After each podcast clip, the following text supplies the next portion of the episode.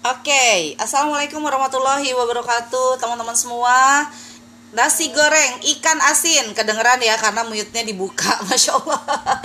Luar biasa teman-teman penulis, selamat pagi. Dan saya estafet ke hari keberapa ya kita pertemuan keempat dan ternyata teman-teman uh, saya sangat appreciate banget untuk teman-teman penulis yang kemudian ngebus banget katanya untuk ikut zoom penulis. Karena teh saya sekarang sudah berani untuk menjual buku.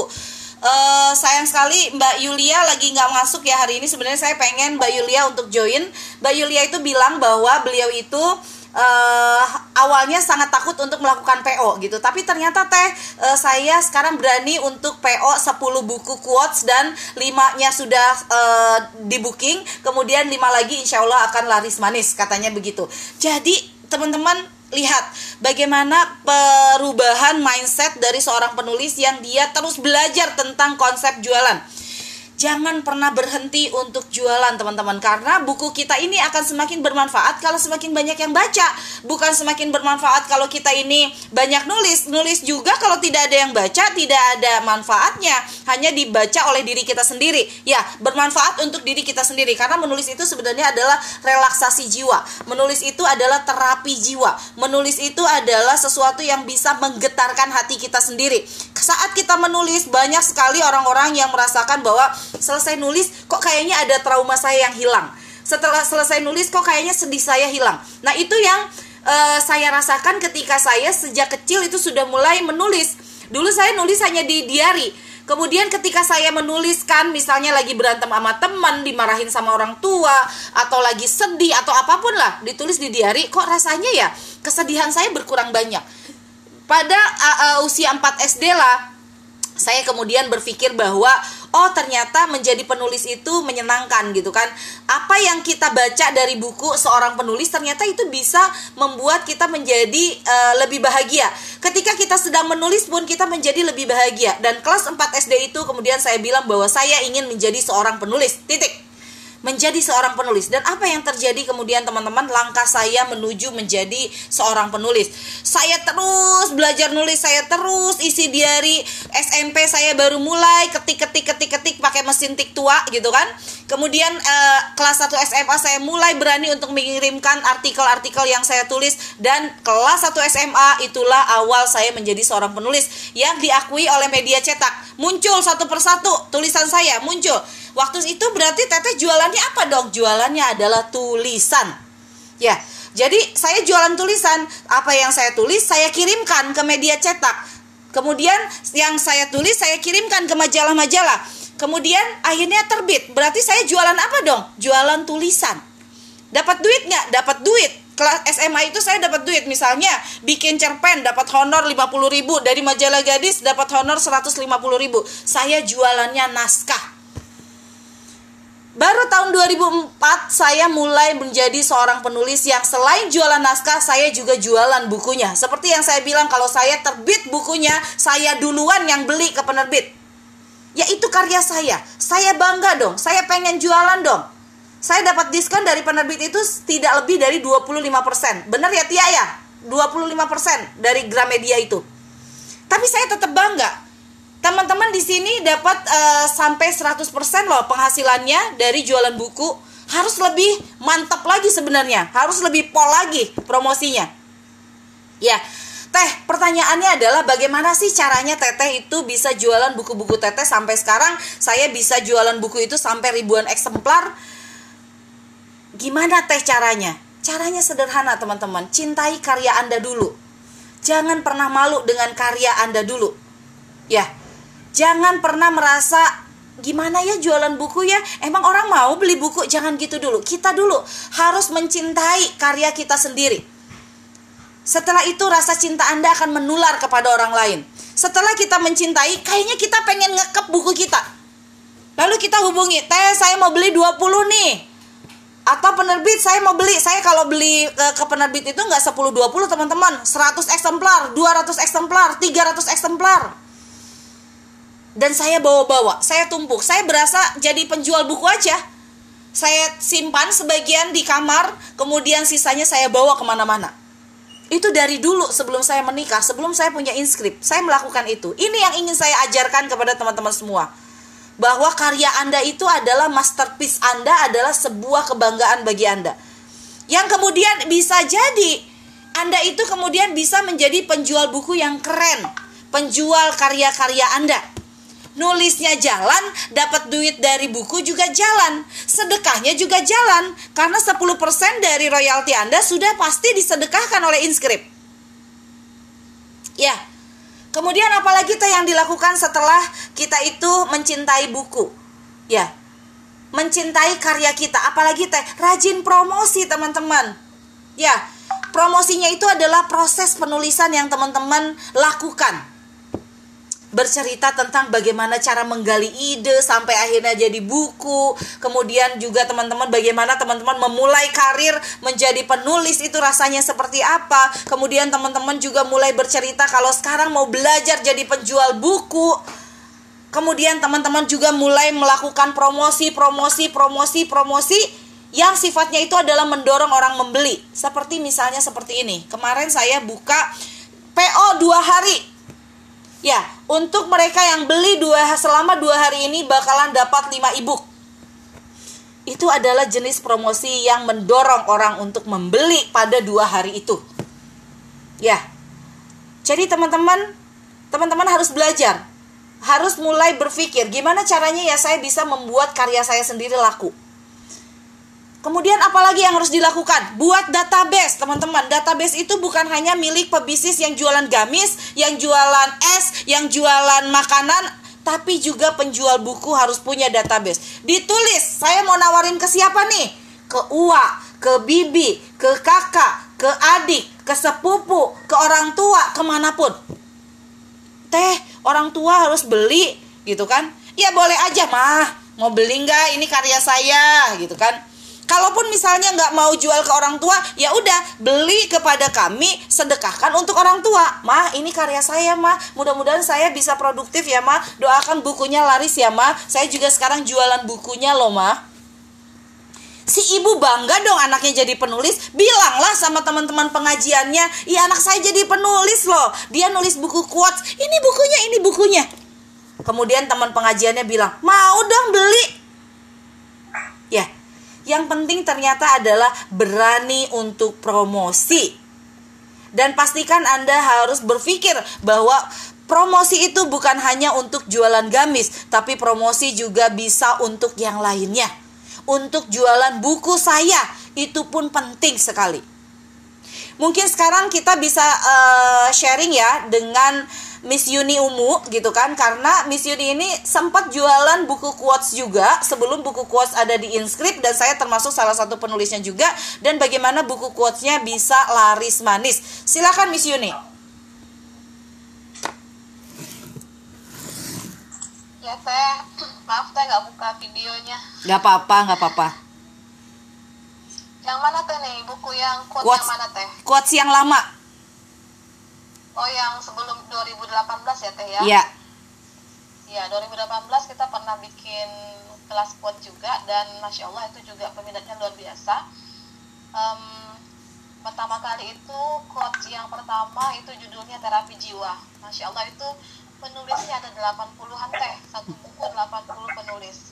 Dan itu antusiasnya luar biasa. masing-masing um, penulis itu um, bisa order tuh banyak banget itu sampai satu orang ada yang puluhan ada yang belasan buku. Karena memang um, waktu itu itu momen apa ya teh ya? Ada ada kejadian apa terus um, ada musibah apa gitu ya waktu 2018 itu. Jadi ada um, ada apa namanya itu pemesan itu yang memang khusus beli buku itu memang untuk uh, terapi jiwanya gitu loh teh. Jadi kata-kata um, motivasi quote yang ada di buku itu benar-benar mengena sehingga dia itu borong buku jiwa itu teh. Hmm. seperti itu. Ada juga kita pernah menerbitkan buku yang judulnya quote untuk para jomblo jomblo halal. Hmm. kemudian quote untuk um, suami nasihat pernikahan juga pernah kita terbitkan. Um, kemudian ada quote persahabatan juga pernah uh, ada 8 buku quotes kalau tidak salah waktu itu yang sudah kita terbitkan selama 2018 itu teh hmm. akhir 2018 ya minatnya luar biasa itu peserta dan juga um, apa namanya pembeli buku quotesnya Oke Yun, coba cerita bagaimana cara kamu mempromosikan buku quotes tersebut dan melatih para penulisnya untuk bisa jualan buku quotes. Oke, um, waktu itu kita untuk jualan itu kita, waktu itu kita adakan olok teh. Jadi uh, penulis kita olok uh, sama-sama olok di situ poster satu sama-sama. Kemudian saling kalau untuk penulis pemula biasanya mereka itu eh, nggak uh, ngerti gimana cara untuk promo. Jadi yang sudah pernah promo buku saling intip status itu teh jadi temannya bikin status seperti apa dia ngikutin kemudian yang uh, pandai untuk bikin flyer flyer apa namanya uh, promo gitu kan. Itu uh, saling share apa namanya share flyernya di grup. Kemudian boleh disebar sama-sama di media sosial. Seperti itu teh untuk promonya. Kemudian um, apalagi teh tadi pertanyaannya teh? Bagaimana cara kamu untuk uh, bikin mereka bisa promo? Oh iya tadi promonya seperti itu teh. Jadi sama-sama uh, saling menyemangati gitu teh di grup. Misalnya kalau saya belum bisa promo nih gimana caranya? Jadi ada teman-teman yang udah bisa itu bantu gitu kan. Promonya seperti ini gitu kan. Uh, apa namanya uh, kisahnya itu di uh, tulisannya ada salah satu tulisannya yang di di apa di disampaikan sedikit di media sosial gitu kan. Di capture screenshot gitu kan. Beberapa quote di sana jadi diambil kemudian kita bikin video-video juga teh jadi sekilas-sekilas gitu yang apa quote-quote teman-teman itu kita tampilkan di media sosial sehingga orang penasaran ini apa sih isinya gitu teh mm -hmm. Oke, okay. terus kemudian apa yang kamu lakukan sekarang di uh, teman-teman yang ada di uh, quotesnya kita? Apakah juga di share seperti uh, teknik-teknik seperti itu atau tidak? Pergerakannya seperti apa sekarang? Nah, yang ini, yang ini juga sebenarnya kalau yang ini nih agak-agak agak-agak lama sih teh dibanding yang kemarin. Jadi untuk yang awal ini saya memang agak keteteran karena iya betul mm. ini kecil mm -mm. agak keteteran kemarin karena uh, itu dihandle sendiri teh jadi untuk yang kedua ini yang apa kuat yang terbaru kita sudah punya page sendiri. Jadi insya Allah lebih terhandle lah teh. Untuk sekarang memang pengalamannya uh, penulisnya juga banyak. Satu grup itu lima puluhan penulis ya. Dan kita ada ada tujuh tema gitu kan. E, langsung sekaligus. Jadi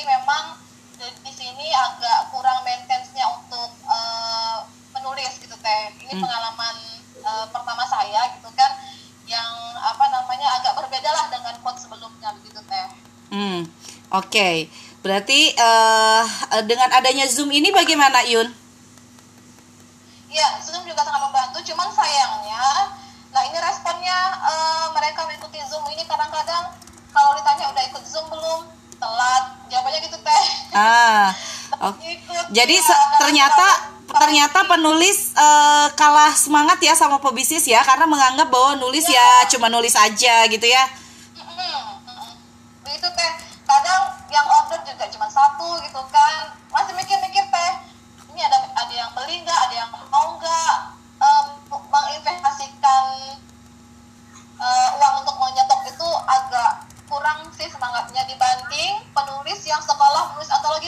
teh.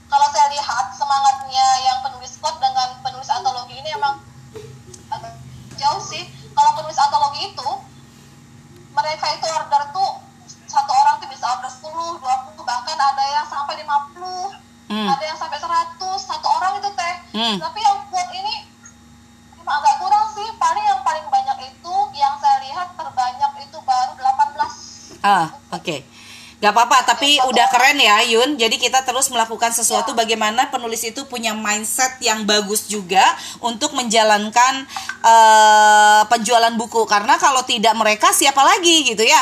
Banyak penulis yang lima kalau kita pakai uh, skema royalti Yun itu uh, enak banget sebenarnya buat penulis karena apa? Ada yang mereka semangat untuk royaltinya gitu kan atau semangat untuk jualannya, ada yang sama sekali tidak jualan.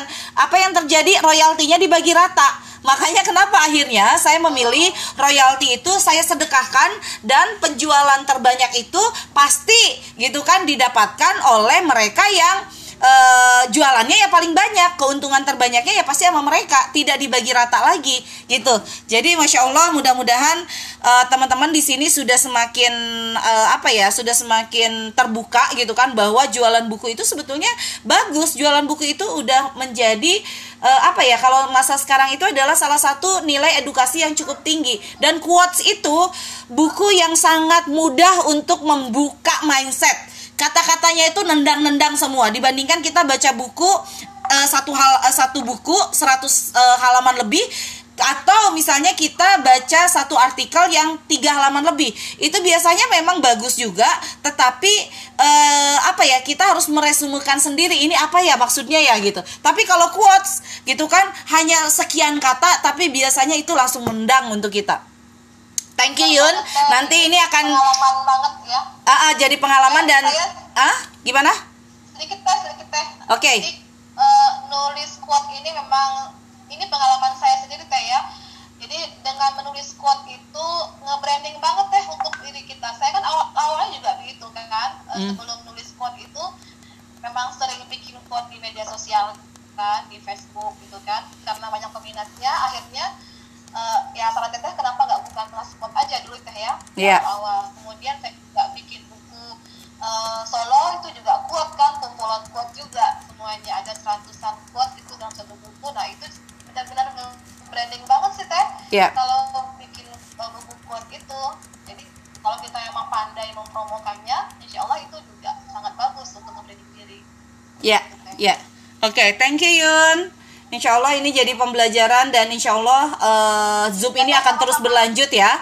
Zoom ini akan terus berlanjut dan semoga lebih banyak yang ikut karena ini akan buka mindset banget dan saya juga sudah uh, banyak masuk gitu kan uh, uh, apa namanya tuh info-info dari penulis yang teh ternyata ngezoom itu aku bisa buka mindset aku loh tentang nulis ya. Ini harus kita teruskan. Pokoknya pantang menyerah buat penulis ya. Berarti sekarang sudah kelihatan bahwa penulis yang punya mindset bisnis masih jauh lebih sedikit dibandingkan jumlah penulis yang menjamur seperti ini. Ya nggak Yun? Iya benar banget ya. Kalau kita tahu itu ada loh ya kemarin tuh yang uh, dengan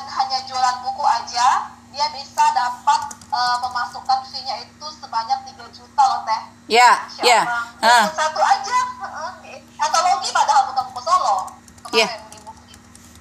Iya, Ya bagus banget, bagus banget. Nah, ini sebagai inspirasi buat semua dan saya juga sekarang ini saya langsung ketik-ketik di alumni bukuin supaya mereka juga harus join. Oke, ada pertanyaan nih. Waalaikumsalam, uh, Miss Amerini. Bagaimana cara memberitahu manfaat tulisan kita?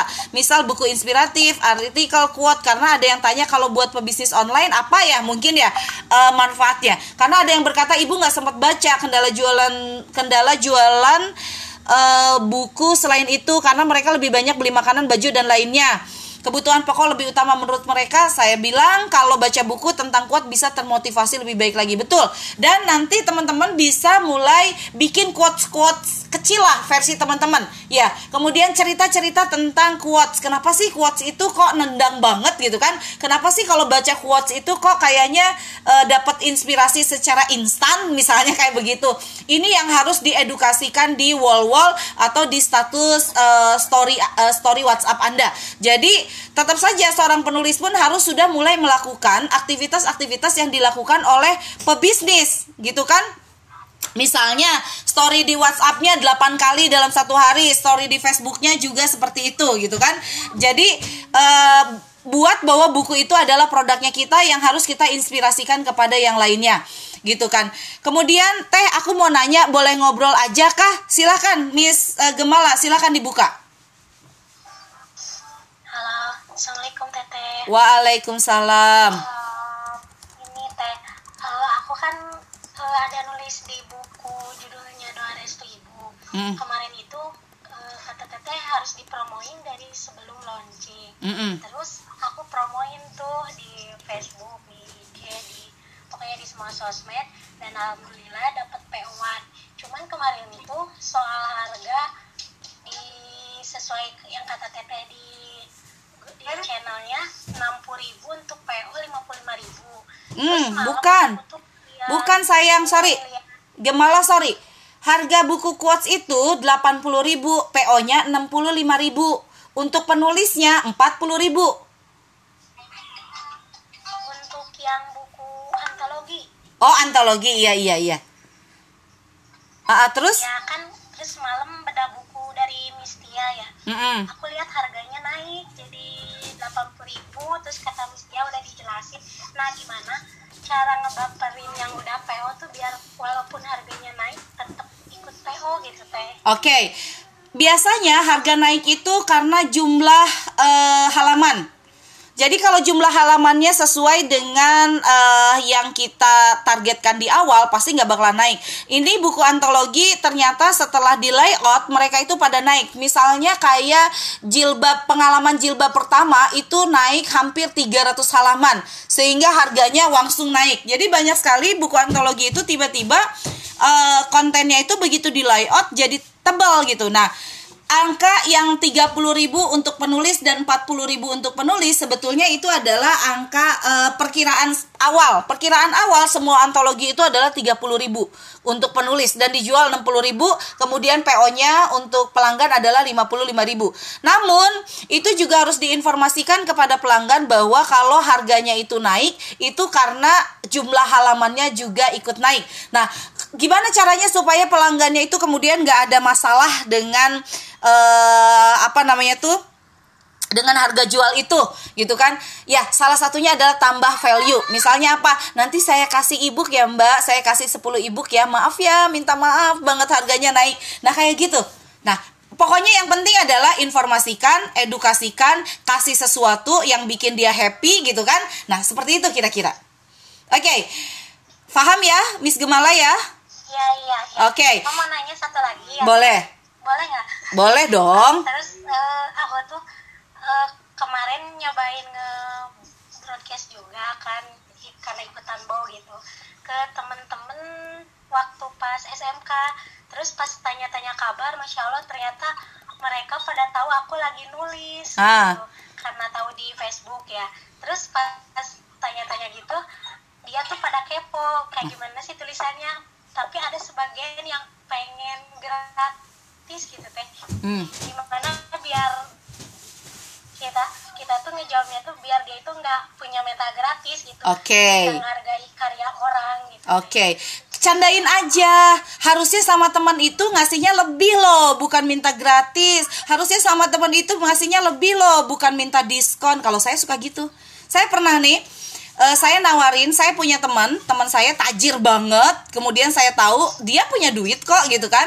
Kemudian uh, saya tawarin eh dirimu lagi butuh lagi ngobrol ya ngobrol asik terus aku tanya dirimu butuh ini nggak? Butuh meja belajar untuk anak nggak? Terus kemudian emang kamu jualan buku eh apa e, meja belajar ya? Katanya gitu. Iya kayak gimana sih kayak gini? Terus udah gitu emang berapaan harganya sekian? Ya sama teman mah gratis aja. Terus kata aku gini ya kamu harusnya ngasih dua kali lipat harganya gitu kan. Duitmu aja banyak masa minta gratisan? Hahaha dia ketawa kayak gitu. Dilanjutkan nggak setelah itu? Ya tidak dilanjut dilanjutkan tapi kita berani untuk menolak. Ya terkecuali kalau memang kita dari awal mau menyedekahkan misalnya sedekah ke perpustakaan. Ini juga ada cerita loh teman-teman. Uh, ada salah satu uh, penulis yang dia itu dari awal kerjaannya hanya menyedekahkan buku. Jadi dia sedekah ke perpustakaan-perpustakaan sekolah. Masing-masing sekolah itu kalau nggak salah sekitar 5 gitu ya. Itu bukunya waktu itu diterbitkan di penerbit mayor dia sedekah sedekah sedekah. Apa yang terjadi teman-teman? Dari perpustakaan itu dia kemudian dapat orderan. Sedekah. Jadi bisa saja loh teman-teman niat teman-teman untuk membagikan buku ini sebagai sedekah itu pun sangat bisa. Jangan cuman kekep buku atau beli buku cuman satu dua tiga. Buat sendiri gitu. Manfaatnya nggak ada Ya, kalau teman-teman punya uang sedekahkan saja. Karena saya bilang uh, saya yakin bahwa dengan menyedekahkan ini bakalan lebih bermanfaat juga, gitu kan. Kalau mau jualan dari sini juga sangat boleh, jualan saja, gitu kan. Jadi intinya adalah yang saya mau ingatkan kepada teman-teman setelah saya nulis buku jangan cuma beli buku satu dan cuma disimpan di perpustakaan sendiri sayang banget Oke, okay. kemudian ada Mbak Krisanti Dewi. Kalau saya bilang ke teman-teman saya, ayo dong beli buku pertamaku. Nanti kalau aku jadi penulis terkenal, kamu bangga pernah punya buku pertamaku. ya inilah, kalau menurut saya butuh juga humor-humor seperti ini. Boleh banget dilakukan seperti ini loh teman-teman. Sangat boleh. Oke, okay. Selain itu juga saya mau bahas lagi ini kebetulan ada yang tadi kontak ke saya Miss Rioni uh, terkait dengan editing daripada buku quote tersebut. Mau buku quotes ataupun uh, buku antologi inspirasi atau tulisan-tulisan inspirasi, teman-teman kalau mau edit, mau revisi itu langsung di dalam grup ya, teman-teman ya. Karena di dalam grup itu sudah ada editornya masing-masing. Dan kadang-kadang kita itu memang banyak yang minta diubah tapi sebetulnya tidak paham dengan EBI. Saya sendiri juga punya banyak klien yang teh teh saya mau diubah dong. Kenapa Allah Maha Kaya itu Maha Kayanya digabungkan? Sekarang menurut EBI sudah Maha Kayanya digabungkan. Walaupun misalnya ada juga yang memang yang penting adalah konsistensinya. Tapi beberapa editor tetap sepakat mengikuti EBI yang sekarang. Ada juga yang misalnya uh, hutang menjadi utang, tapi banyak yang pengennya tetap pakai H padahal sebetulnya yang benar pakai U gitu kan bukan hutang tapi utang gitu kan kuitansi kuitansi bukan kuitansi. Nah jadi teman-teman bisa sambil belajar juga terkait dengan editorial terkait dengan EBI Masya Allah teman-teman mudah-mudahan bermanfaat untuk pertemuan kita hari ini. Intinya adalah jangan pernah berhenti untuk terus bergerak jangan pernah berhenti untuk terus uh, apa namanya tuh menulis dan jangan uh, pernah berhenti untuk selalu menjual buku-buku Anda. Karena kalau Anda jualan dan orang terinspirasi dari buku Anda pahala Anda akan mengalir. Dia akan mengalirkan pahala bagi Anda karena dia berubah menjadi lebih baik. Ya. Oke okay. Ya di sini saya bahas lagi Makasih teh pertanyaan saya sudah dibahas di Zoom. Tadinya saya tidak konfirmasi di grup agar tidak mengganggu percakapan yang lain. Nggak apa-apa, harus di dalam grup karena di sana memang ada editornya yang akan menghandle semua uh, apa namanya itu pembuatan-pembuatan antologi editor yang bertanggung jawab sampai hasil jadi akhirnya. Kemudian, ah bener Mbak Krisanti mungkin butuh selera humor juga nih biar nggak kaku. Betul, penjual itu harus punya selera humor.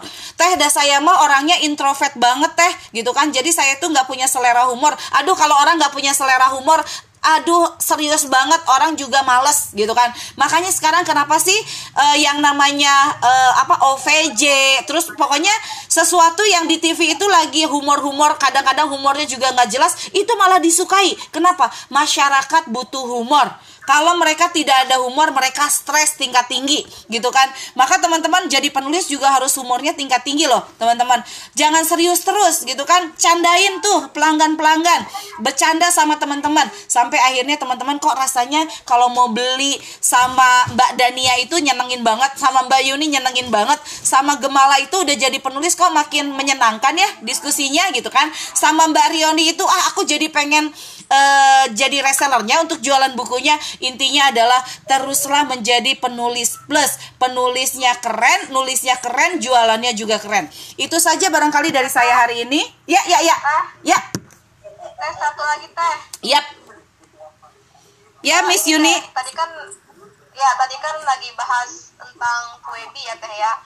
Di kelas antologi eh, quotes 44 ini kita ada satu tambahan materi yaitu tentang materi Kwebi nanti para editor yang akan memberikan materinya. Nah oh. ini sangat bagus sekali teman-teman. Ayo ikutan semua ya di batch 4 ini yang kemarin di batch 3 nggak dapat materinya Baby ya. Hmm. Jadi harus ikutan semua di batch 4 ini untuk uh, kelas menulis antologi quote. Dan ini kan kita editornya itu beda-beda orang ya Teh ya, nggak yep. sama semua kelas editornya. Jadi pasti uh, teman-teman akan dapatkan materi yang juga berbeda-beda. Ilmunya pasti akan terus bertambah karena editornya itu beda. Hmm. Oke pastikan uh, ikut semua antologinya semua judul antologinya ada tujuh antologi dan tujuh editor hmm. jadi teman-teman pasti akan uh, materi baru dengan tujuh ilmu yang berbeda seperti itu teh masya allah ya, ya. oke okay, thank you Miss Yuni thank you semua thank you Cika yang setiap pagi juga hadir thank you Windy thank you semua ada dua Windy di sini ya ada Windy CS saya dan di sini mungkin ada uh, Windy penulis juga. Masya Allah. Sampai ketemu lagi dengan saya setiap pagi. Pastikan Anda ikut setiap pagi Zoom penulisan. Assalamualaikum warahmatullahi wabarakatuh.